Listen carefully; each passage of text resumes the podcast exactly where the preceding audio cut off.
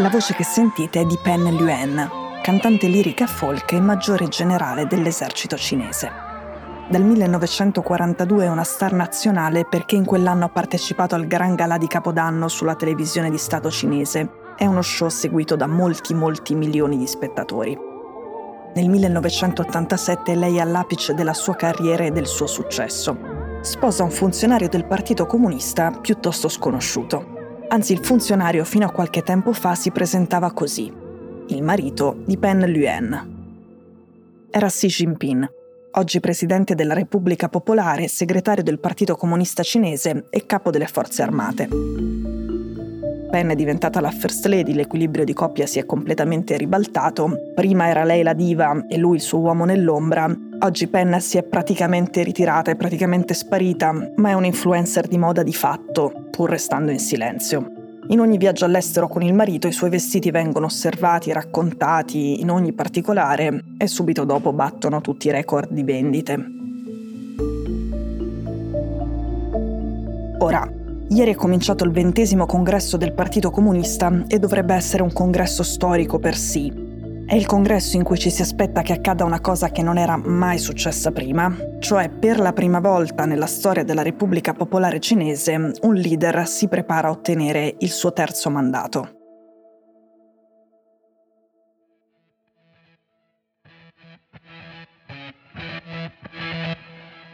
Sono Cecilia Sala e questo è Stories, un podcast di Cora Media che vi racconta una storia dal mondo ogni giorno.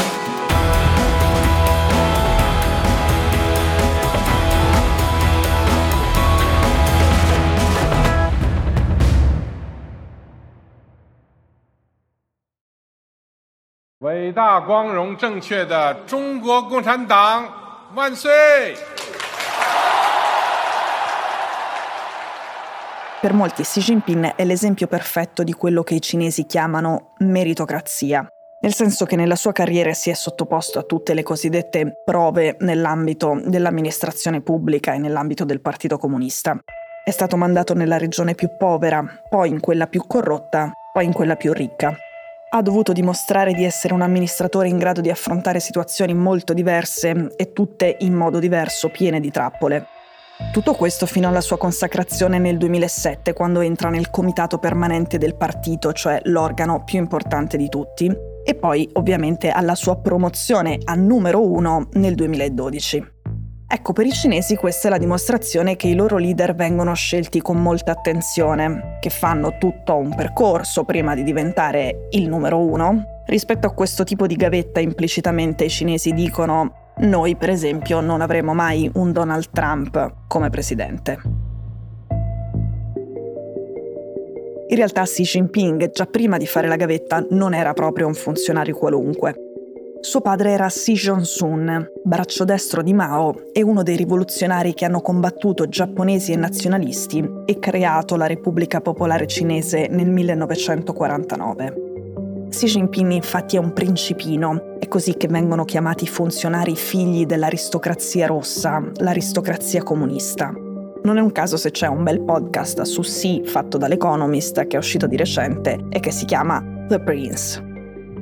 L'adolescenza di Xi è diventata ormai materia di studio e anche di adulazione, il padre a un certo punto viene purgato durante la rivoluzione culturale e si vive in una grotta fino alla riabilitazione del padre che ci sarà solo dopo la morte di Mao.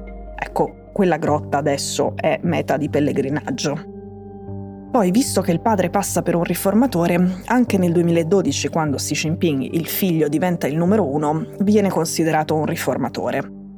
Bisogna però precisare una cosa, quando diciamo riformatore in Cina non intendiamo il termine come potremmo intenderlo in Occidente. In Cina riformatore indica un approccio che guarda più all'economia che alla politica. Significa essere favorevole al mercato, alle imprese private, a fare ciò che serve per aumentare la ricchezza cinese. Non significa che un riformatore cinese sia anche un riformatore nel senso più politico. Infatti Xi Jinping non lo è, ma c'è di più. Nel corso di questi dieci anni lui ha anche smentito chi lo voleva riformatore in senso almeno economico. Da leader del paese Xi ha dovuto affrontare diversi problemi. Prima di tutto quello del partito. Nel 2012 la popolazione cinese considerava il Partito Comunista una cricca di corrotti. La sfiducia era totale. Per restituire al partito un'immagine di presentabilità si è sfoggiato il suo primo biglietto da visita, una campagna anticorruzione senza precedenti. Migliaia di funzionari arrestati, migliaia di funzionari sotto inchiesta, alcuni sì è andato a prenderli direttamente sul letto dell'ospedale. In questo modo ha ottenuto due risultati. Ha ripulito l'immagine del partito e ha fatto fuori i potenziali suoi concorrenti alla leadership. Poi ha creato un'epica. Nel suo primo discorso ha parlato di sogno cinese. All'inizio era sembrato un po' a tutti uno slogan piuttosto vuoto, poi via via Xi Jinping l'ha riempito di senso. Il sogno cinese di Xi è un insieme di messaggi nazionalistici che in pratica dicono questo. Dopo aver sofferto per un secolo a causa delle potenze occidentali che hanno occupato la Cina, l'hanno indebolita, inondando il paese di oppio, la Cina ora è tornata nel posto che gli spetta, al centro del mondo. Il sogno cinese è la preparazione a una nuova postura della Cina sul fronte internazionale, non più in secondo piano, ma protagonista. Non più un paese che sta a guardare, ma un paese che agisce. La naturale prosecuzione del sogno cinese è la nuova Via della Seta, un progetto di infrastrutture che in realtà punta a fare della Cina un modello alternativo a quello statunitense. Nel frattempo Xi Jinping ha aumentato a dismisura il proprio potere in casa. Nel 2018 ha fatto cambiare la Costituzione eliminando il limite a due mandati per il Presidente della Repubblica Popolare. Ha anche eliminato gli ultimi avversari rimasti sul campo. Ha inserito il suo pensiero, la sua politica, la sua filosofia personale nella Costituzione del partito. Ha cominciato una feroce campagna contro le aziende private. Soprattutto ha riportato lo Stato a controllare ogni aspetto economico e ora al Congresso appunto si avvia a ottenere uno storico terzo mandato.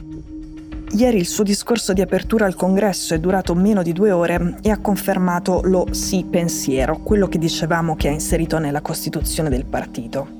1. Grande enfasi sull'ideologia e l'unità di partito. 2. Elogi per la politica antipandemica, la politica degli zero casi, la politica per cui ci sono state anche delle proteste, soprattutto a Shanghai. 3. Grandissimo ottimismo sulla proiezione futura della Cina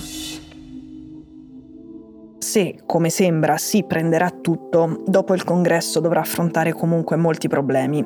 Alcuni sono figli della sua stessa leadership. Intanto la situazione economica interna, la Cina sta rallentando anche appunto a causa della politica zero casi Covid. In pratica ancora oggi in Cina basta un solo contagio per far chiudere un'intera città. Questa politica ha portato alla chiusura di molte aziende cinesi, alla fuga di quelle straniere, a disoccupazione e a una sotterranea insofferenza dei cinesi verso l'autorità. Questa politica è un marchio di fabbrica di sì, lo ha confermato anche nel suo discorso al congresso e molto probabilmente non cambierà. Let's now cut across to Beijing, where Russian President Putin is currently meeting his Chinese counterpart President Xi Jinping. Poi c'è la questione del suo rapporto con Putin. Xi è andato in Russia otto volte, la sua amicizia con Putin è rilevante ed è troppo tardi, diciamo, per negarla, per discostarsene, per far finta di non conoscerlo. Quando il leader russo è andato a Pechino prima delle Olimpiadi invernali, la relazione tra Russia e Cina è stata definita un'amicizia senza limiti. Invece la posizione della Cina dopo l'invasione dell'Ucraina è stata piuttosto ambigua e si è capito che l'alleanza dei limiti li ha e come. All'interno del Partito Comunista Cinese non sono tutti compatti nell'appoggio anche solo ideologico a Putin e a livello internazionale alcuni sono un po' preoccupati perché ha messo in discussione la relazione tra Cina e Stati Uniti e tra Cina ed Unione Europea.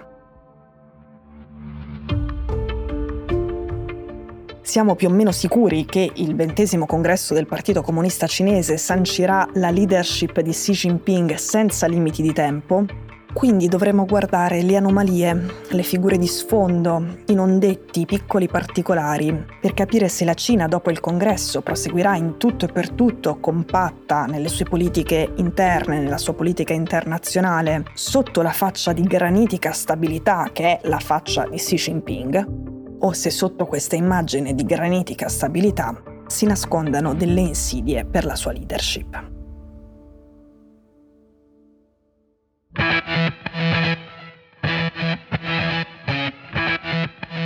Stories è un podcast di Cecilia Sala prodotto da Cora Media. La cura editoriale di Francesca Milano. In redazione Simone Pieranni. L'advisor è Pablo Trincia. La producer è Monica De Benedictis. La post-produzione e il sound design sono di Daniele Marinello. La sigla e la supervisione del suono e della musica sono di Luca Micheli. Le fonti degli inserti audio sono indicate nella sinossi. Questo episodio è stato prodotto e sviluppato insieme a Spotify Studios.